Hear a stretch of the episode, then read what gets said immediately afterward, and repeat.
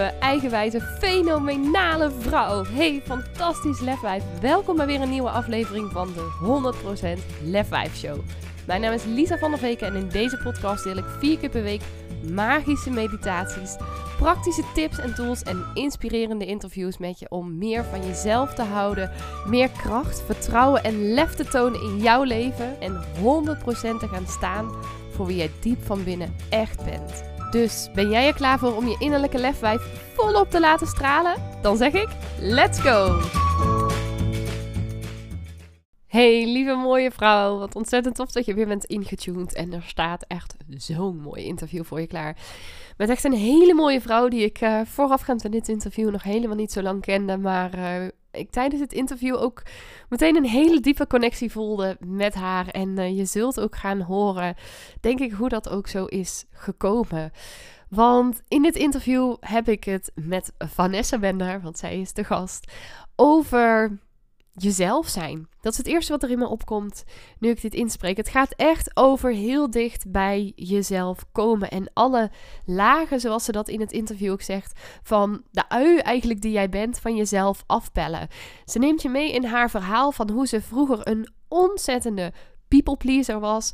Hoe ze heel erg de neiging had om overal de controle op te hebben. Hoe ze heel erg bang was dat anderen haar niet leuk zouden vinden. En het gedrag wat haar, ze daarin dus vertoonde en de energie die het haar heeft gekost.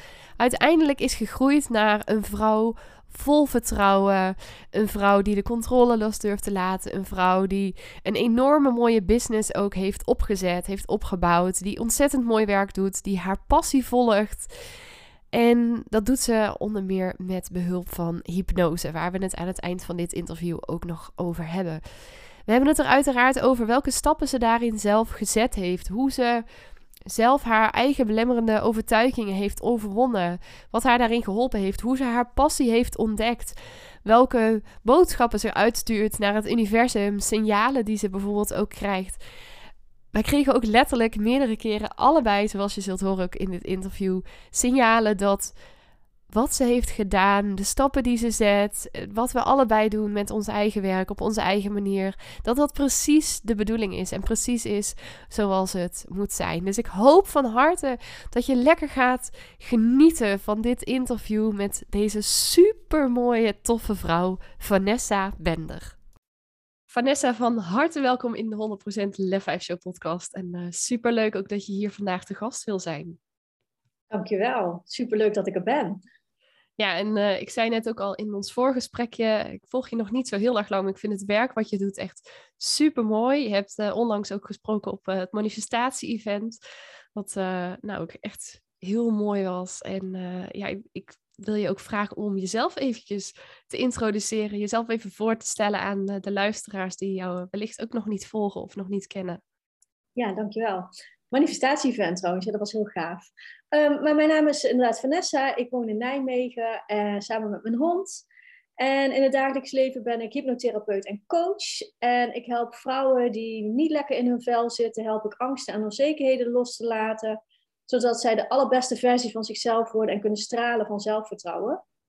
En, um, ja, en dan pak ik hem nog even door, want vanuit die vibe, vanuit dat stuk, vanuit stuk zelfvertrouwen kun je eigenlijk al je verlangens, je dromen gaan waarmaken die jij uh, hebt. Dat is eigenlijk wat ik doe.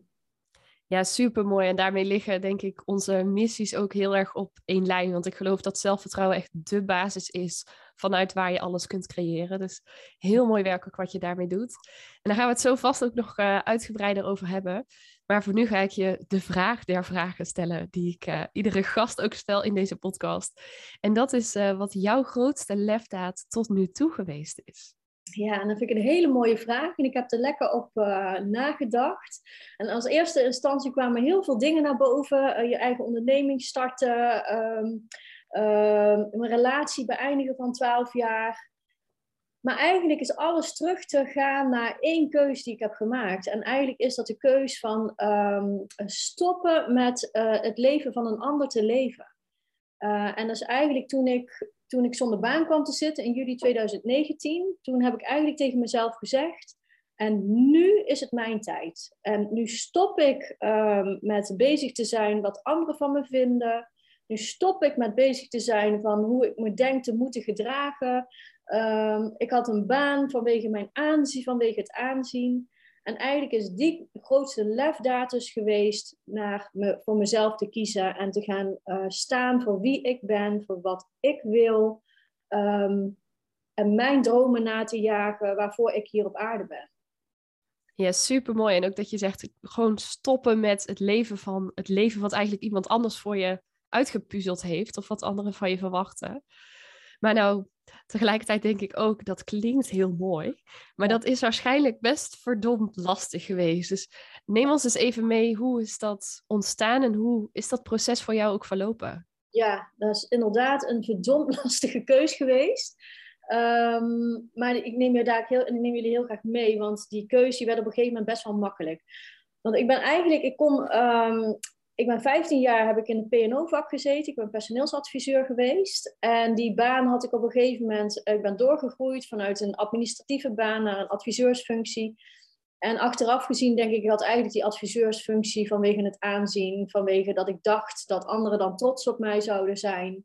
Maar ik voelde aan alles dat ik daar al niet meer op mijn plek zat. Ehm, waardoor het mij alleen maar heel veel energie ging kosten. Ehm, ik, ik, had, ja, ik had van alles. Ik had controledrang, ik deed perfectionisme. Ik uh, was heel onzeker um, en was dus ook heel veel bezig met de mening van anderen. Wat verwachten anderen van mij? En eigenlijk daar constant in mijn hoofd mee bezig. Wat, wat denken anderen? Wat willen anderen van mij? En, en vanuit die, vanuit die uh, gedachten gaan leven. En um, dat put je op een gegeven moment uit. Want van alles in, in jou, die, die, die riep eigenlijk niet doen, stop, dit is niet jouw weg, dit is niet de bedoeling. En toen ben ik in 2018 ben ik um, geweest bij een um, uh, seminar van Michael Pilacic. En hij vroeg daar, uh, leef jij je mooiste leven? En die zin, oh, die, heeft, die ging door mijn hele lichaam heen. En ik, ik, ik denk, oh, ik weet niet eens wat mijn mooiste leven is. Ik heb geen idee. Ik, ik, ik weet, ik, ik leefde eigenlijk per dag. Op zich is het niet erg om het nu te leven, is juist de bedoeling. Maar ik, ik keek ook niet verder dan, dan een half jaar, zeg maar. Dus um, die zin, die woorden, die, die gingen echt helemaal door me heen. Ik denk, oh, ik doe helemaal niets voel het. Het is echt bizar. Maar ik voel letterlijk, terwijl jij dat zegt, dat het door jou heen ging, voel ik gewoon het kippenvel over mijn hele lijf heen gaan. En dat is de bedoeling geweest. Dan weten we dat. Want kippenvel geeft dus aan als je op de goede, in de goede richting zit, als je weet dat dit de bedoeling is. Dus super gaaf, dankjewel. En um, toen ben ik daar weggegaan. Ik heb uh, het boek, uh, had ik van een vriendin gekregen, Think and Grow Rich. Toen ben ik op vakantie gegaan met mijn toenmalige partner. En um, toen ben ik dat boek gaan lezen daar. En daar stond iets in over een plan maken. Dus ik ben dat plan toen gaan maken. Um, en daarna um, heb ik dat eigenlijk weer aan de kant geschoven. Ben ik weer teruggegaan naar mijn PNO-adviseursfunctie. Ben ik gewoon weer gaan werken. Maar vervolgens liep ik weer tegen dezelfde dingen aan. En weer uh, spanningsklachten. Ik sliep slecht ja, wat had ik allemaal niet? wat erg, ja. Ja, want je zegt het kost je heel veel energie, heel veel in je hoofd, dat je dacht dit is niet de bedoeling en tegelijkertijd heel veel leven naar de verwachtingen van anderen, dat je daar constant dus ook aan het afstemmen was op wat anderen daarin verwachten en wilden. Maar wat, wat merkte je dan? Je zegt sliep slecht, spanningsklachten, hoe, zag dat eruit? Ja, dat zag eruit uh, dat ik s'morgens eigenlijk wakker werd en dacht, mijn god, ik lijk wel of ik door een vrachtwagen ben overreden. Uh, ik had totaal geen zin in de dag. Uh, ik stond onder de douche en ik dacht regelmatig: Mijn god, wat, uh, dit kan toch niet de bedoeling zijn van het leven? En um, stiekem wist ik ook iets heel diep, wist ik ergens van: dit gaat anders zijn. Dit gaat anders worden. En ik had ook van die, van die, van die gedachten als ik aan het wandelen was uh, in die tijd. En dan keek ik zo ook naar huizen. En dan dacht ik, ja, maar hoe kunnen deze mensen nou allemaal in die grote huizen wonen? Als zij dat kunnen, kan ik dat ook. En dan is het niet het, echt het grote huis, het materialistische gedeelte. Maar ik dacht van, weet je, zij hebben, um, zij hebben dat, dus dat moet ik dat ook kunnen. En op een of andere manier denk ik dat daar al zaadjes zijn geplant hè, richting het universum. Van hé, hey, ik, ik ben er bijna klaar voor of ik ga ook die kant op. Um, en op een gegeven moment um, ben ik van baan gewisseld. Toen dacht ik, nou, mijn onderbuikgevoel zei echt, ik moet hier weg. Dit is niet meer mijn plek. ondanks dat mijn werkgever toen heel blij was met mij, heb ik toch die, die stap gezet van ik ga een andere baan ehm, nemen. En die baan bleek helemaal niet bij mij te passen. En ehm, toen kwam ik eigenlijk zonder baan te zitten. En Wat, ben je toen mee gestopt? Of? Wat zeg je? Je, je die, baan, die baan bleek niet bij je te passen. Heb je dat een tijdje geprobeerd en ben je gestopt? Of hoe is dat gegaan dan? Ja, die baan bleek niet bij. Daar was een baan als recruiter. En um, binnen een klein bedrijfje.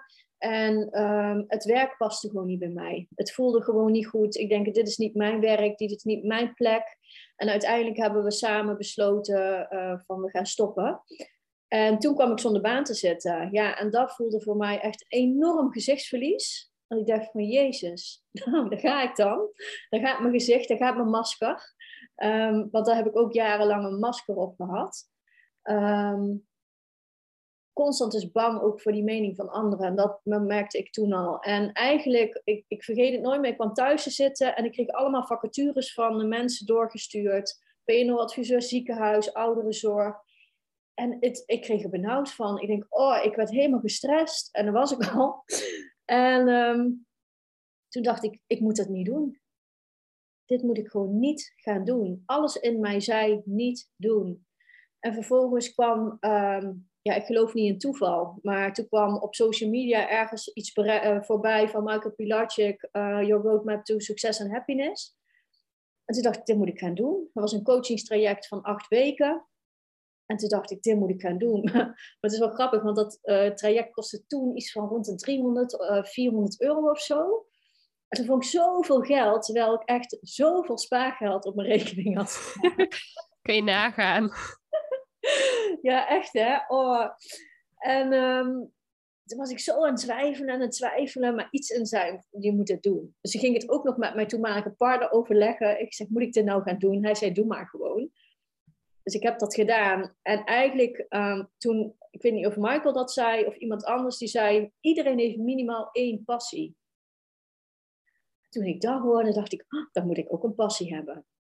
Maar dan weet ik nog niet wat het is. ik had echt geen idee. Ik wist niet wat mijn talenten waren. Ik wist niet waar ik goed in was. Ik wist niet dat ik een passie had. Ik heb altijd tegen mezelf gezegd: ik weet niet wat ik wil. Ja, als je dat blijft zeggen, dan weet je het dus ook niet. Precies, juist. Dus dan krijg je alleen nog maar meer van: ik weet niet wat ik wil. Dus toen ben ik eigenlijk met, door middel van dat coachingstraject ben ik helemaal omgeturnd. Um, ik ben aan mezelf gaan werken. Ik ben het hef in eigen handen gaan nemen, de regie gaan pakken over mijn leven. En, en kun je aangeven hoe je dat dan bijvoorbeeld gedaan hebt? Want ik vind dat hele mooie termen en super waardevol. Maar wat ging je dan bijvoorbeeld anders doen waarin je die regie ineens wel nam, wat, wat je daarvoor niet deed? Ja, ik ben echt gaan luisteren naar mijn gedachten. Ik ben, uh, wat mensen tegen mij zeiden, um, ben ik niet meer op mezelf gaan betrekken. Uh, en als iets mij raakte, wat ik voorheen deed, is zeggen van, hé, hey, maar uh, wat jij zegt, dat raakt me, of dat zei ik niet eens, ik werd gewoon boos. En dan dacht ik, jeetje, nou, dat kan ook wel anders, of dat hoeft niet zo, of dan werd ik boos op diegene. En op een gegeven moment ging ik juist luisteren naar mijn gedachten, van wat zeg ik nou de hele dag tegen mezelf? Um, en ik ging me daarvan loskoppelen, van die gedachte, van die constructie, het ego en, wel genoemd. En hoe doe je dat dan? Enerzijds dat luisteren naar die gedachten, hoe doe je dat? En hoe koppel je daar dan vervolgens ook van los? Want dat is voor denk ik heel veel mensen een hele grote uitdaging. Ja, en er is ook een uitdaging. Nou, ik denk dat dat de, mijn drive is geweest. En uh, dat kan ik ook iedereen aanraden. Is, ik ging dus het stukje um, uh, vinden van mijn passie.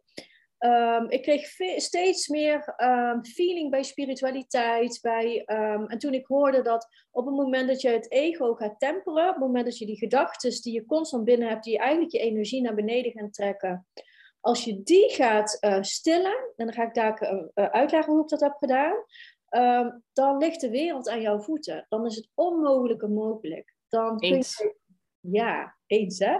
Zeker weten. Dan kun je je dromen waarmaken. Um, als jij teruggaat naar de kern, naar degene wie je werkelijk bent. En toen ik dat spel door ging krijgen, nou toen heb ik er alles aan gedaan om erachter te komen hoe ik dat dus moest gaan doen. En hoe ik dus ook um, um, moest gaan zien hoe het leven voor mij zich ging ontvouwen. Dus de, de signs die op mijn pad kwamen zo. Uh, maar ik ga eerst terug naar hoe ik het ego ben gaan temperen. Eerst door, omdat ik zoveel stress had en zoveel ehm, ja, gewoon lichamelijke klachten ook. Uh, hoofdpijn, stress, slecht slapen had ik. En toen wist ik van, oké, eerst ga ik daaraan werken. Eerst weer in energie komen, in kracht komen. En dat deed ik door heel veel te wandelen alleen. Natuur in te gaan alleen.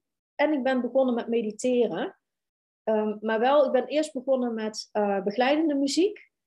Waardoor mijn stresslevel ging verlagen. In combinatie met um, het mediteren.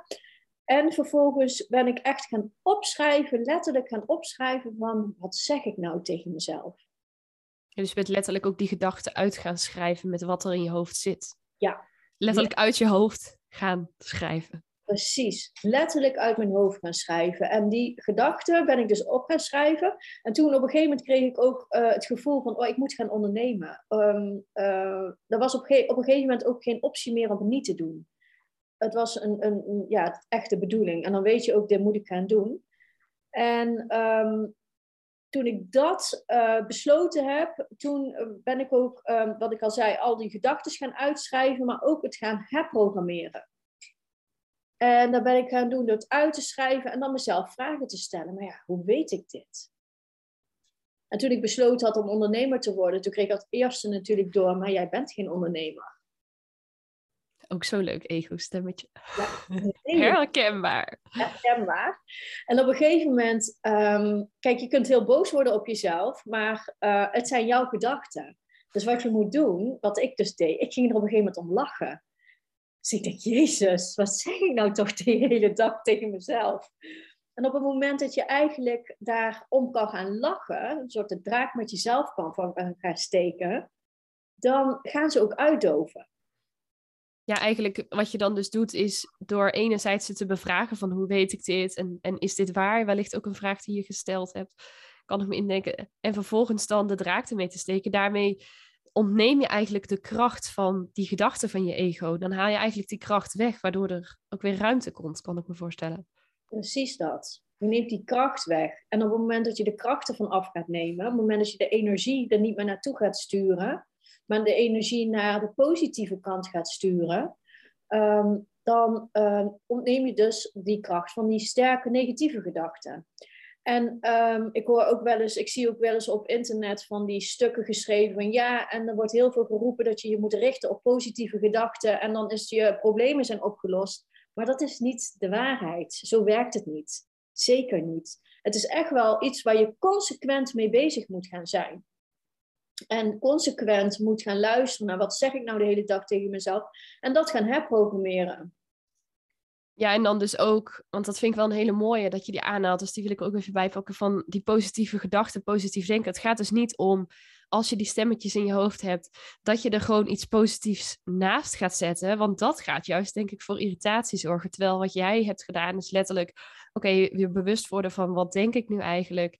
En daar vragen op gaan stellen. Daar vervolgens ook om kunnen lachen. En dan kun je het shiften naar iets positiefs. Maar dat is heel anders natuurlijk dan wanneer je er letterlijk zegt: nee, ik moet positief denken, ik moet positief denken. En dan iets positiefs gaan denken terwijl je ego zegt: nee, maar dat klopt niet, dat is niet waar. Die gaat er dan ook meteen weer overheen. Precies, precies dat. En um, dat, dat is precies de kern inderdaad. Dus eigenlijk is het zo je gedachten uitpluizen of zo. Of, of echt gewoon heel zachtjes gaan luisteren. En um, ik ben toen ook, uh, mijn eerste retraite weekend ben ik toen geweest. En dan word je dus gedwongen om te gaan luisteren. En ja, dat kan ik iedereen aanraden, zo'n retraite weekend. Omdat je dan echt teruggeworpen wordt op jezelf en op jouw gedachten. En wat ik toen merkte, is dat ik heel snel ging praten als ik nieuwe mensen leerde kennen. En ik was me daar helemaal niet bewust van. En op een gegeven moment, uh, ik leerde nieuwe mensen kennen daar op dat weekend. En um, ik denk, wat doe ik toch graag? je herkent jezelf dan bijna niet. Nee, als je van een afstandje je gaat distancieren eigenlijk van jouw gedrag. Dus je gaat van een afstandje kijken naar jouw gedrag. En uh, op het moment dat jij dus de rust gaat opzoeken, dat je de stilte op gaat zoeken, dan merk je dus ook op het moment dat bijvoorbeeld dat je hart sneller gaat kloppen. Of dat je ineens stress gaat voelen. Je wordt ineens letterlijk bewust van wat er eigenlijk ook allemaal in jou gebeurt. Juist, precies dat. Je wordt je er bewust van. En um, je wordt je bewust van je gedachten, maar aan, jou, en aan jouw gedachten zitten ook weer emoties. Er zitten ook weer die, die, die, ehm, ehm, wat, wat, wat er, ehm, het resultaat, zeg maar, wat er in je lichaam gaat gebeuren. maar toen kreeg ik dus door, wat, wat, wat is dit? Wat doe ik nou eigenlijk als ik die nieuwe mensen leer kennen van heel snel praten en dan heel snel weer weg. Dus ik kreeg dat door en toen ben ik eigenlijk in stilte aan mezelf gaan vragen, wat maakt dat ik zo snel praat? wat zit daaronder? En toen kreeg ik eigenlijk al vanuit mezelf antwoorden, want alle wijsheid zit in onszelf. Uh, kreeg ik eigenlijk vanuit mezelf het antwoord: ja, maar Vanessa, deze mensen kennen jou niet. Dus hoe kunnen zij nou denken, of hoe kun jij denken dat zij jou dan niet leuk vinden? Want daar ging het om. Want ik dacht, oh, ze vinden mij vast niet leuk. Dus ik moet wat was dan het stemmetje wat daarachter zat, waardoor je dan dus wel zo snel ging praten? Wat, wat moest je daarmee van jezelf bewijzen of neerzetten? uh, vooral van heel snel wegwezen. Um, want anders dan, want ze vinden mij vast niet leuk, ze willen vast niet bij mij zijn. Dat zat daaronder. Jeetje, ook als je dat, als je dat nu jezelf hoort zeggen, hè, hoe is dat dan voor jou dat je dat zo gedacht hebt? Ja, nou, ik begin er bijna emotioneel van te worden. Van jeetje, Mina. Jeetje. En, en, maar zo heb ik zeg maar ook jaren, jarenlang geleefd. Ja, dat is denk ik ook wel een heel. Dit illustreert ook heel duidelijk waarom dat je dan dus zo bezig bent om het voor anderen goed te doen en dat gezichtsverlies niet wil hebben en dat masker opzet. Want anders zullen mensen wel tot de conclusie komen dat ze mij niet leuk vinden om wie ik ben, hoor ik je eigenlijk zeggen. Precies dat. Van ik wilde. Oh, ik krijg die kippenvel van. Ik, ik, ik ook. Ik voel hem weer. Ik ook. Oh, ik krijg, bijna, ik krijg ook, ik word er weer emotioneel van. Ja, het is echt van, oh, wat, van, je masker ehm, niet af durven zetten. Uh, inderdaad, om te denken wat anderen van jou denken, terwijl niemand denkt daar iets van. En als ze er iets van denken, dan is dat niet mijn probleem. Kan je nu zeggen. Maar destijds was dat waarschijnlijk nog niet zo. Zeker, kan ik nu zeggen. Destijds was dat absoluut niet zo. En, en nu ik daarop terugkijk, denk ik, oh jeetje, waar zat je toch vast in jouw eigen gevangenis, in je eigen patronen, in je, en, en, en dat is ook, oh, ik krijg weer kippenvel. Dat is ook precies de reden uh, wat jij en ik doen hier. Mensen gewoon wakker schudden. Ja, want eigenlijk als ik jou dat zo hoor vertellen, dan had je dus echt nauwelijks liefde voor jezelf. Als je het hebt over het begrip zelfliefde, zelfvertrouwen, dat stond toen nou, ik weet niet eens of er een pitje brandde, zeg maar. Maar in ieder geval op een heel laag pitje dat het aanwezig was. Terwijl als ik je nu hoor vertellen over, ja, dat dacht ik toen.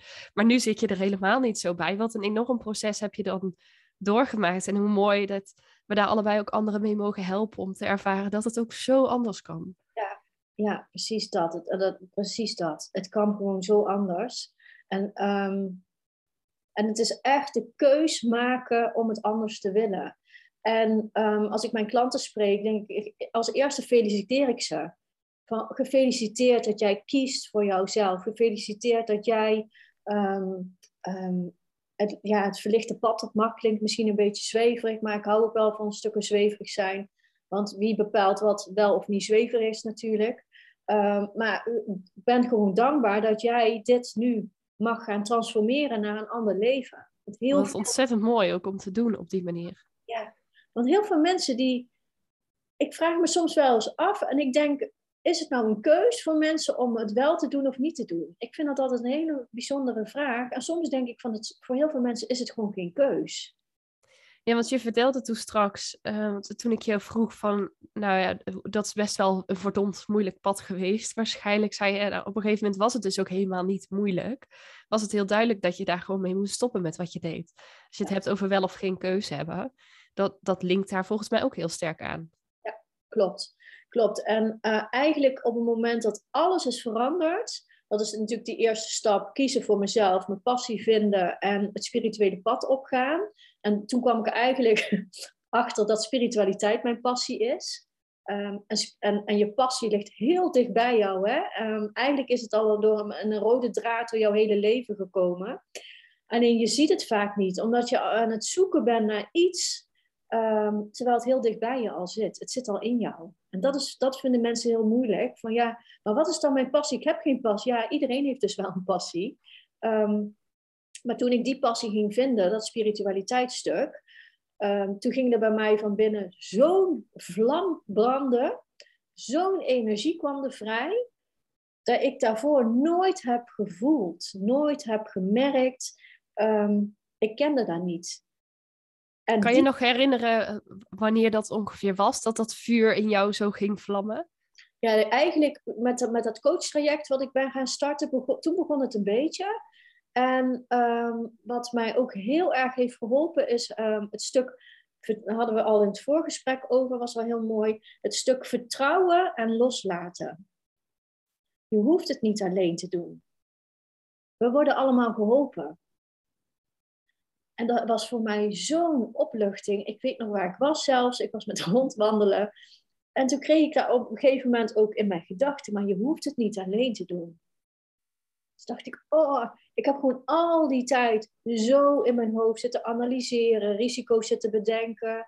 Um, wat moet ik, um, want ik wist dat ik die baan niet meer leuk vond. Wat moet ik dan? En ik kan niks. En um, uh, dan moet ik allemaal zelf uh, gaan vinden, zeker.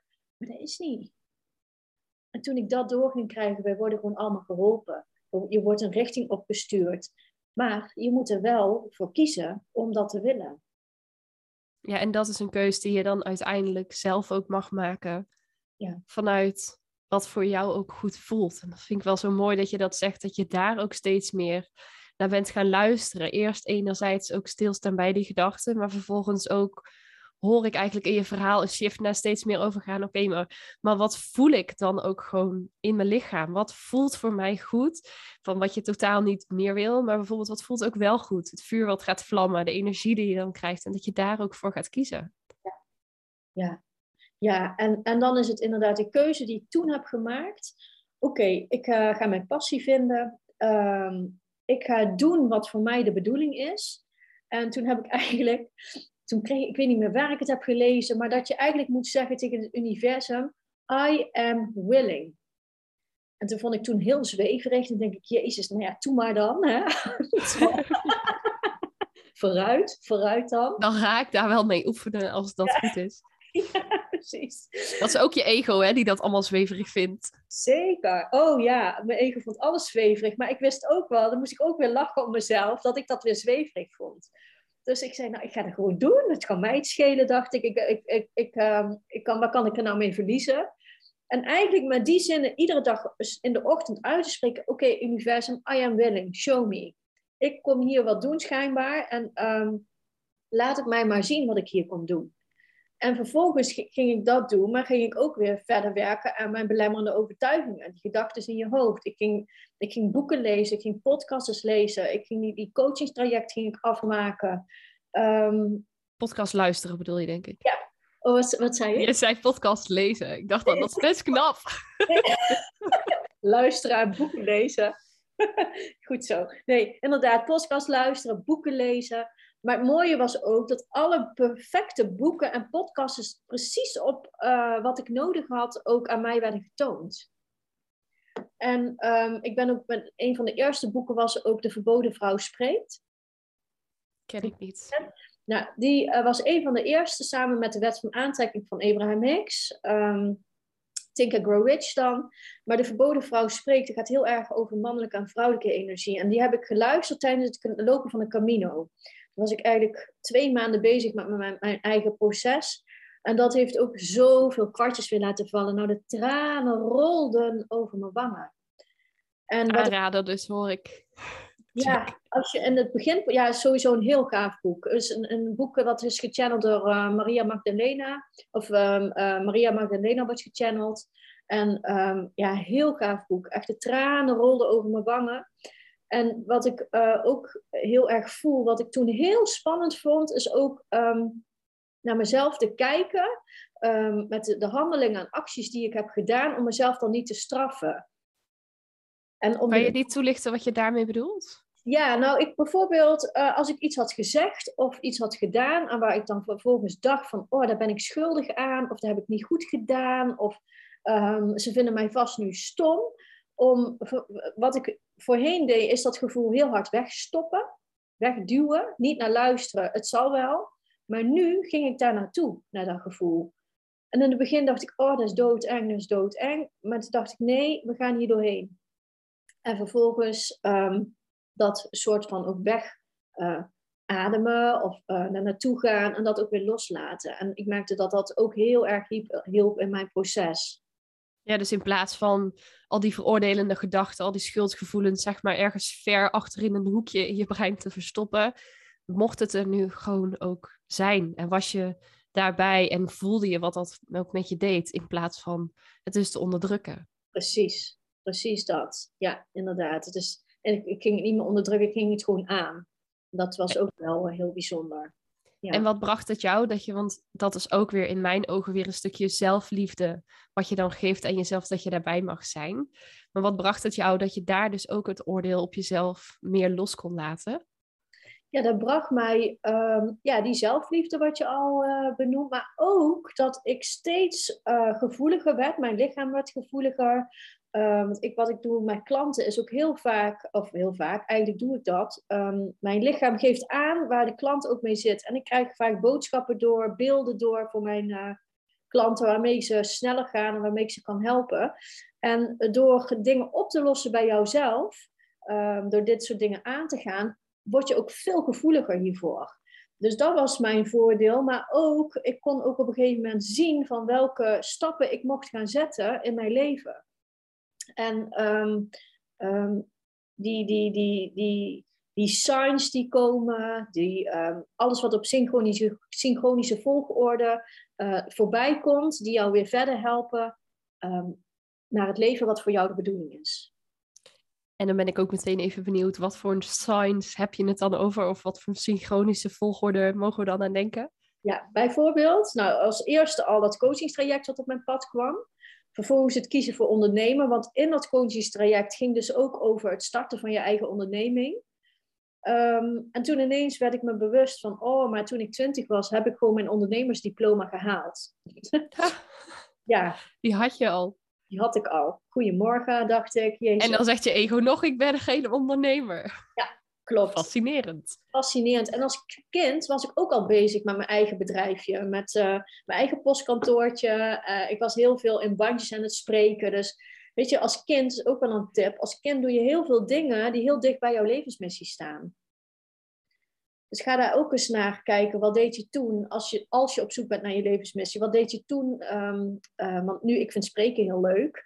En dat deed ik toen als kind ook. Als kind stond ik op het podium. Dat vind ik nu ook heel leuk. Oh, wat tof.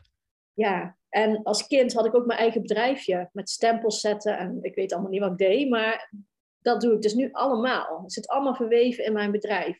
Je zet die stempels nog steeds. ik kan dat wel doen, eerlijk is eerlijk. Maar nu zet ik mijn stempels in, in een digitaal systeem. Ja, precies. ja. Nee, en um, dat coachingstraject. En vervolgens zei ik dus, I am willing, laat me maar zien wat voor mij de bedoeling is. Uh, toen kreeg ik constant door uh, in mijn hoofd ook de kracht van gedachten, uh, coachen. En, en, natuurlijk vindt het ego daar ook weer wel van. Toen zei ik, oké, nou, ik ga coachen, uh, maar wat dan? Want iedereen is al coach. En dus, toen weet ik niet meer wie het zei, maar iemand die zei van, als je ergens voor kiest, zorg dan dat je de beste wordt. Ik oké, dan word ik de beste. Laat het mij maar zien hoe ik de beste kan worden. En, oh. um, maar toen kwam dus, um, hoe heet het, toen zat ik met een, met een vriendin in een eetcafé. Toen viel mijn oog op het boek Hypnose van Lars Kepler. En iets in mij, ik weet nog het moment, raakte mij. Het ging weer door me heen. Datzelfde verhaal als, als Leef je je mooiste leven was ook bij dit gebeuren. Ik zag dat boek, ik keek ernaar en ik zeg, hey, dat is interessant. Hypnose. Natuurlijk kende ik hypnose wel van de shows. Maar verder van ken... Rostelli en zo, maar dat, uh, is wel heel anders. Ja, is heel anders. Heeft ook eigenlijk niet zo heel veel te maken met wat ik doe, eigenlijk niks. Um, maar op een of andere manier, um, dat boek, het, het schoot in mij. Ik denk, hé, hey, dat is interessant. Verder geen aandacht meer aangeschonken. Toen was ik een week of twee weken later in dat retraiteweekend. En toen liep ik daar de bibliotheek binnen. En toen viel als eerste mijn oog op datzelfde boek, Hypnose van Lars Kepler. Ik denk, nou, dat is frappant. En Toeval ik... bestaat niet. Precies. En toen werd ik wakker. En toen dacht ik, nou moet ik dat boek pakken. Dus ik pak dat boek maar het was een, een thriller. Ik denk, oh, dat is niks voor mij. Triller weer weggezet. En geen aandacht meer aangeschonken. En toen een week later uh, hoorde ik ineens in mijn gedachten hypnotherapie. Hypnotherapie? Nog nooit van gehoord. dus... ehm, Ik voel hem weer, die kippenvel. oh, dit is echt, als je het hebt over gevoelig zijn, ik voel letterlijk elke keer als jij zo'n moment hebt. Ja, precies. Dan is het echt de bedoeling. Ik had het er vorige week ook nog met een vriend over. Ook dat, dat kippenvel, dat is zo'n eh, goede aanwijzing dat je op de goede weg zit. Dat woorden resoneren, dat het de bedoeling is. Dus super gaaf. Eh, dat jij mij constant bevestigt. Blijkbaar. ja, ja. heel mooi hoe dat ook zo ontstaat. Maar goed, je vertelde over hypnotherapie dat je dat doorkreeg. ja, kreeg ik echt door in mijn gedachten heel duidelijk hypnotherapie. Dus ik denk, hypnotherapie, ik dat zoeken. Toen dacht ik, Jezus, dit is gewoon wat ik hier te doen heb. Ik zag ook belemmerende overtuigingen aanpakken, want dat was ook een woord dat constant terugkwam in mijn gedachten. Toen ik ging kiezen van, oké, ik ga ondernemen, ik ga mijn passie volgen, ik ga doen wat ik hier te doen heb. Er kwamen er een aantal woorden constant terug. En dat was coachen, dat was belemmerende overtuigingen aanpakken, de kracht van gedachten en vervolgens hypnose. En ehm, toen had ik op een gegeven moment mijn zus aan de lijn en ik vertelde dit verhaal van hypnotherapie. Oh, zegt ze, ja, jij moet echt de opleiding hypnotherapie gaan doen. Ik zeg, hoe kom jij hier dan bij? Ja, geen idee, zei ze. Ik volg eh, Edwin Selei al een tijdje en eh, hij doet zo gave dingen. Dus toen ben ik naar de website van uh, Hypnose Instituut Nederland, Hypnose Instituut Nederland gegaan. Er stond daar heel groot pak belemmerende overtuigingen aan. Ja, nou, Dat moest weer zo zijn. het moest zo zijn. Eh, contact gehad met de opleiding en eh, ik heb me opgegeven zonder eigenlijk echt te weten waarvoor ik me opgaf. En ehm, de eerste dag dat ik de opleiding in zat, dacht ik, mijn god, waar ben ik beland? Wat is dit? Ehm, en ehm, toen dacht ik, dit is niks voor mij. En dat dacht ik, want ja, met hypnose, in het begin vond ik het allemaal gewoon heel spannend. Van wat gebeurt er dan allemaal? En nu weet ik gewoon, het is helemaal niet spannend. Ja, de hypnotherapeut moet wel weten wat degene doet, want je werkt wel met het onderbewuste. Maar nu denk ik van, jeetje Mina, dat was de volgende dag. Toen kwam ik er echt achter van, dit is wat ik hier te doen heb. Wat ontzettend mooi. En ook dat je zegt van, ik wist eigenlijk niet eens echt waar ik aan begon. Maar het voelde gewoon zo goed. Je kreeg die tekens en dat je daar dus voor kiest. En dat je daar dus nu ook je levenswerk van gemaakt hebt. Ja, en je weet het gewoon. Het is echt een weten van, oh, dit is gewoon wat ik hier te doen heb.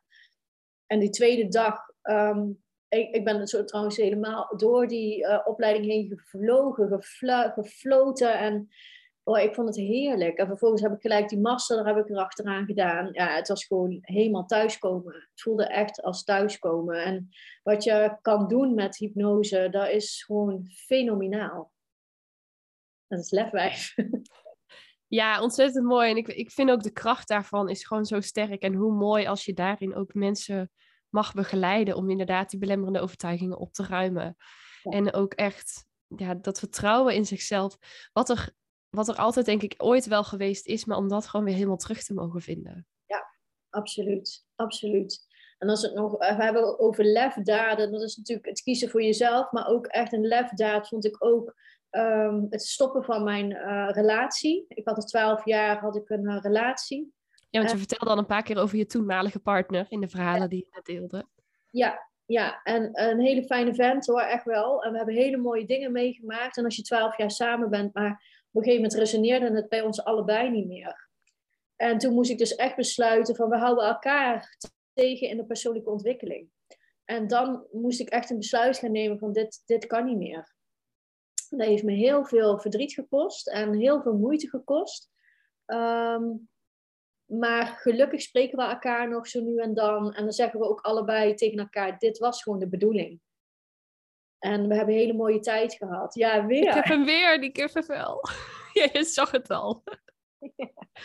Wat mooi, echt. Ja, ja en, en ehm, ja, die keus maken om, om, om los van elkaar verder te gaan. Ja, dat is gewoon een heel moeilijk besluit geweest, maar gewoon nodig. Want je houdt elkaar laag in die energie. Je gaat niet verder in je ontwikkeling. Ja, je, ontwikkelt je altijd wel, maar niet in de snelheid en in, de, in wat voor mij de bedoeling was en ook voor hem. Ja, en daarbij wel heel mooi wat je zegt, want ik denk dat wel veel mensen dit herkennen, ook zeker als je al in een wat langdurige relatie zit, dat het best een uitdaging kan zijn om als je voelt dat je dat anders zou willen om daar iets mee te doen. Want ja, je bent al zo lang samen. En toch dat je zegt, het resoneerde voor allebei niet meer. We hielden elkaar tegen in onze eigen ontwikkeling. En ook daarin dan zo voor jezelf, voor enerzijds je eigen geluk, maar daarmee dus ook het geluk van je partner kiezen. Dat het voor jullie allebei beter is. Ja, dat, uh, dat zeker ook lef hebben.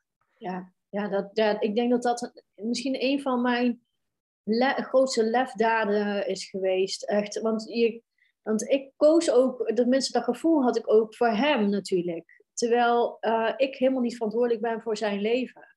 En um, dat deed ik ook aan de lopende band. Ik dacht overal voor iedereen verantwoordelijk te zijn. Dus dat ik, dat ik zorgde voor iedereen, dat iedereen het maar goed heeft. En, en mezelf cijferde ik dan enorm weg. En um, die keus maken van shit, we moeten echt uit elkaar, want dit helpt mij niet en het helpt hem niet. Ja, dat vond ik wel echt een lefdaad. ja. Ja, wauw.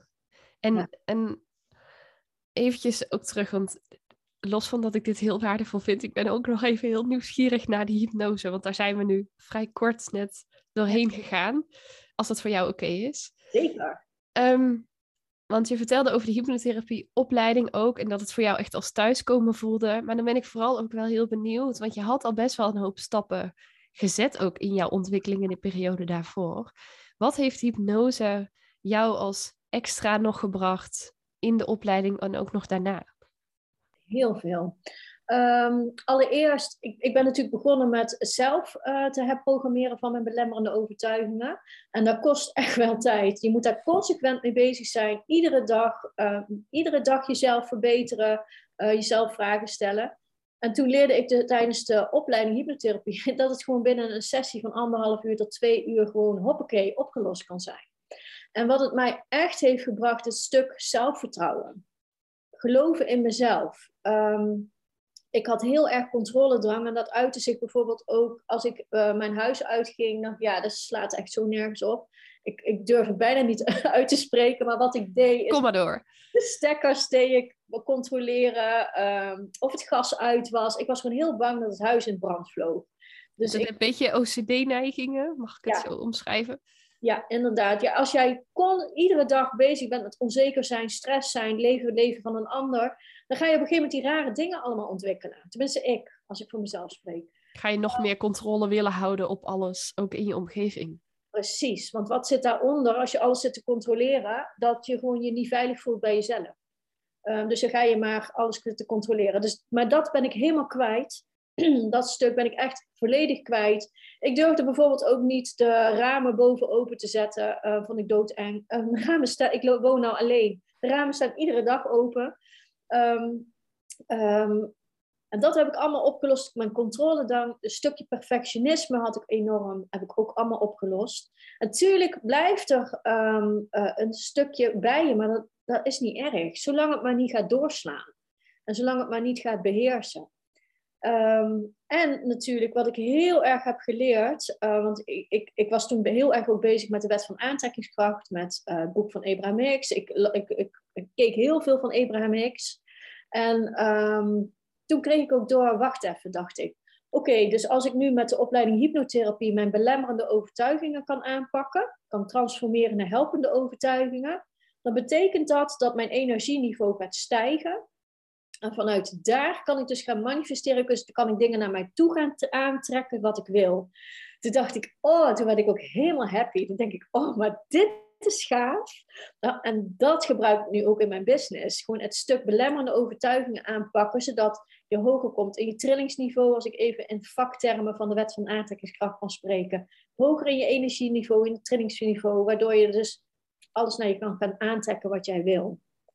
Ja, wat ik wel heel mooi vind dat je zegt is sowieso, daar geloof ik ook heel erg in, hypnotherapie is echt een soort snelkookpan voor belemmerende overtuigingen wegwerken. Dat je het dus niet elke dag hoeft te doen. Dat scheelt je ook heel veel tijd en energie. Maar vervolgens dat, doordat je die belemmerende overtuigingen wegneemt, kan je letterlijk dus hogere frequenties, op een hogere frequentie gaan vibreren, op een hoger trillingsniveau. Waardoor die wet van de aantrekking, die we allemaal zo graag willen benutten, dan ook echt voor je kan gaan werken. Terwijl als al die overtuigingen nog in de weg zitten, wordt het ook heel lastig om dus ook met succes te manifesteren. Ja, klopt.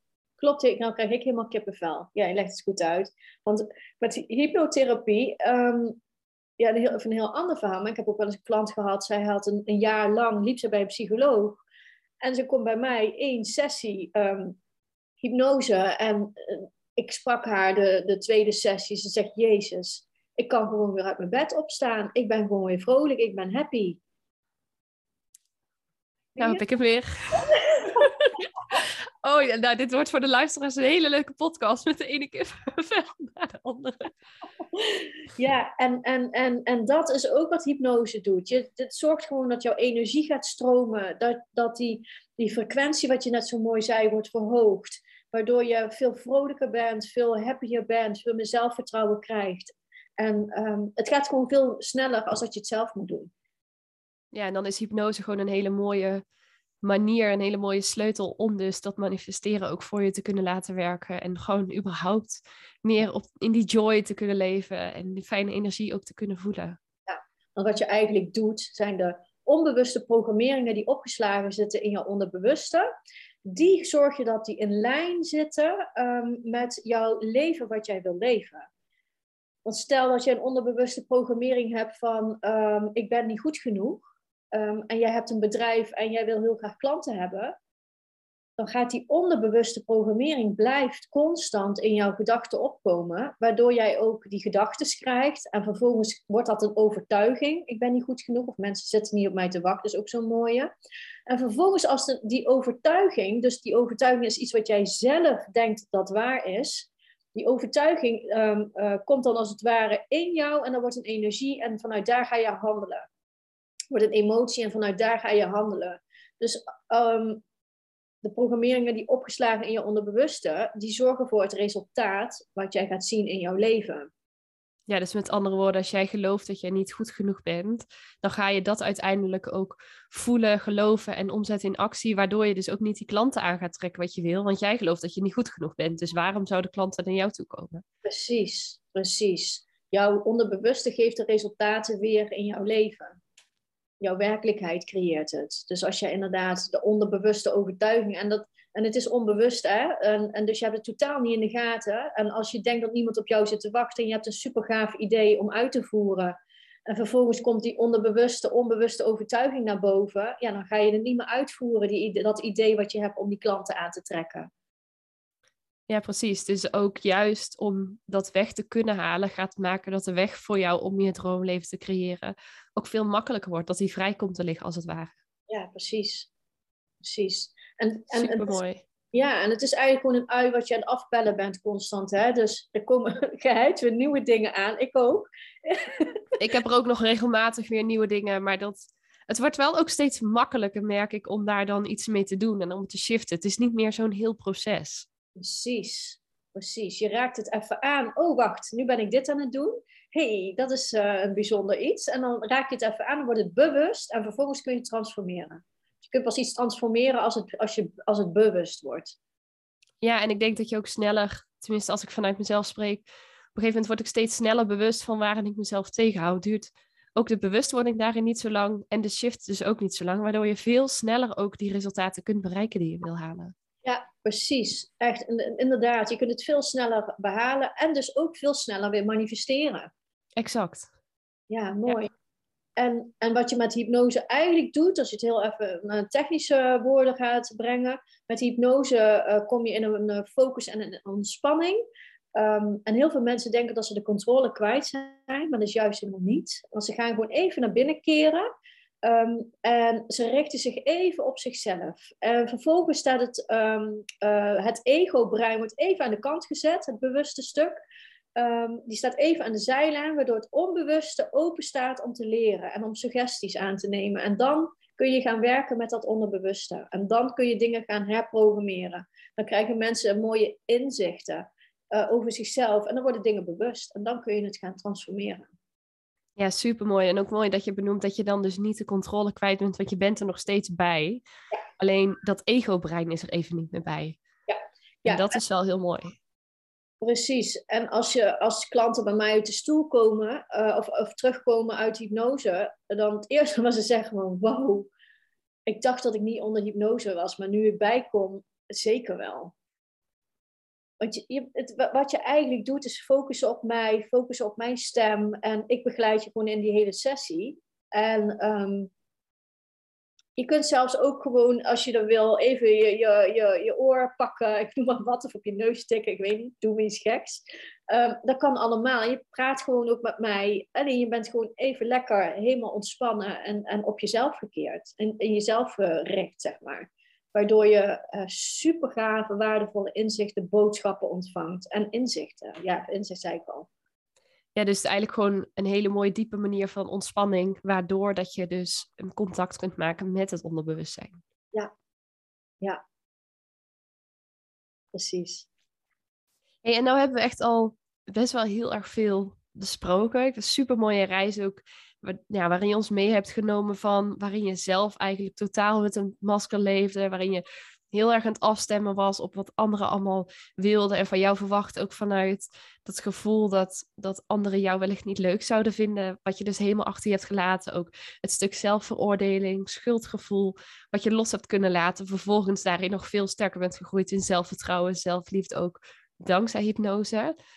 Zijn er dingen die we nog niet hebben besproken in jouw verhaal die je wel nog graag mee zou willen geven of misschien tips of iets waar de luisteraar ook nog wat uit zou kunnen halen voor zichzelf?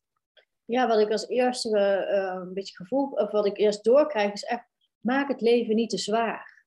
Maak gewoon echt plezier. Ga um, vinden wat voor jou de bedoeling is. Ga je passie echt, oh, als je je passie hebt gevonden, daar begint het mee. Je passie die zorgt voor die drive. Die passie zorgt voor die energie in jou. Voor voor het feit dat je ook uh, keuzes durft te gaan maken, um, omdat je weet dat dat de bedoeling is.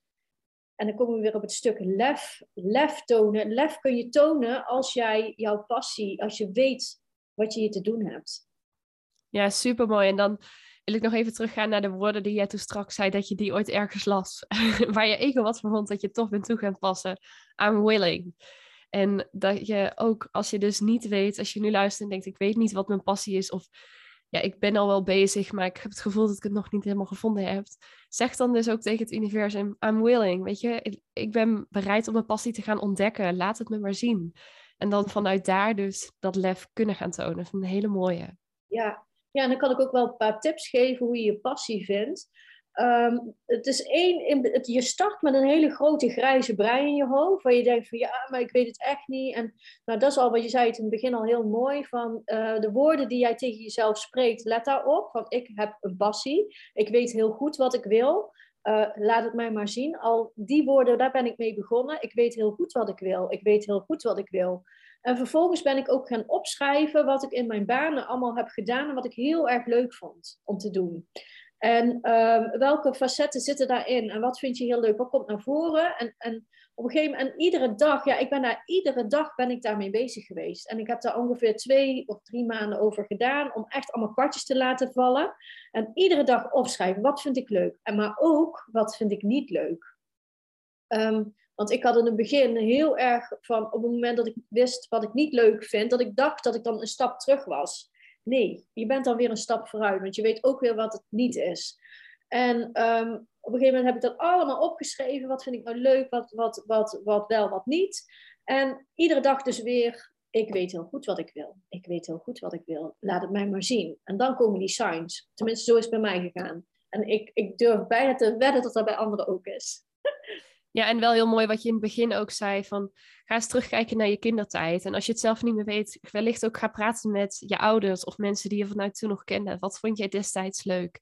Waar, waar had je toen ook plezier aan? Want dat vertelt je dus ook al heel veel. Ja, ja. En, um, wat, um, en ook bijvoorbeeld welke boeken koop jij? Um, welke tijdschriften, uh, als je een tijdschrift openbladert, waar valt jouw oog op? Waar ga je eerst naar zoeken? Um, uh, over welke tijdschriften koop jij? Als je met vrienden aan het praten bent, wanneer kun je niet stoppen met praten? Um, waar kun je de hele dag mee bezig zijn? Dat heeft allemaal um, aanwijzingen waar jouw passie ligt. Ja, ontzettend mooi. En denk ook hele waardevolle tips als je daar dus zelf ook meer mee aan de slag zou gaan.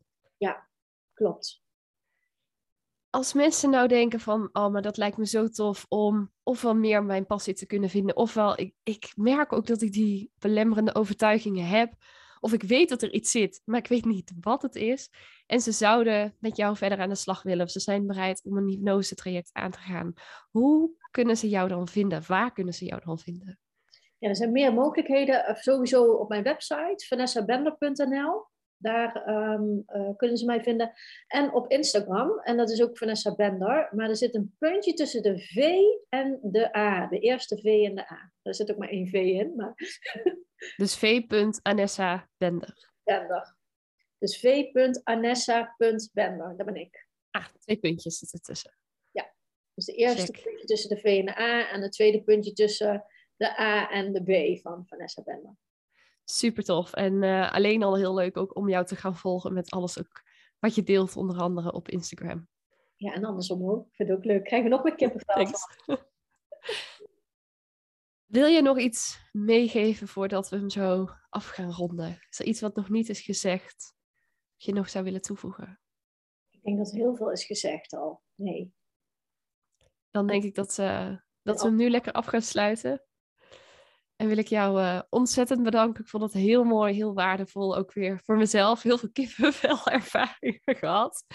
En voor de luisteraar geloof ik ook zeker dat het een, uh, een hele mooie, toffe podcast is geweest. Dus dank je wel daarvoor. Heel graag gedaan. Dan hoop ik ook dat we in ieder geval mensen hebben geïnspireerd. Yes, en dat was hem dan alweer, het interview met Vanessa. En we hopen natuurlijk allebei van harte dat dit heel waardevol voor je is geweest. En dat je heel veel inspiratie, tips en motivatie hebt gehaald uit dit interview. Om ook zelf nog meer je hart te gaan volgen.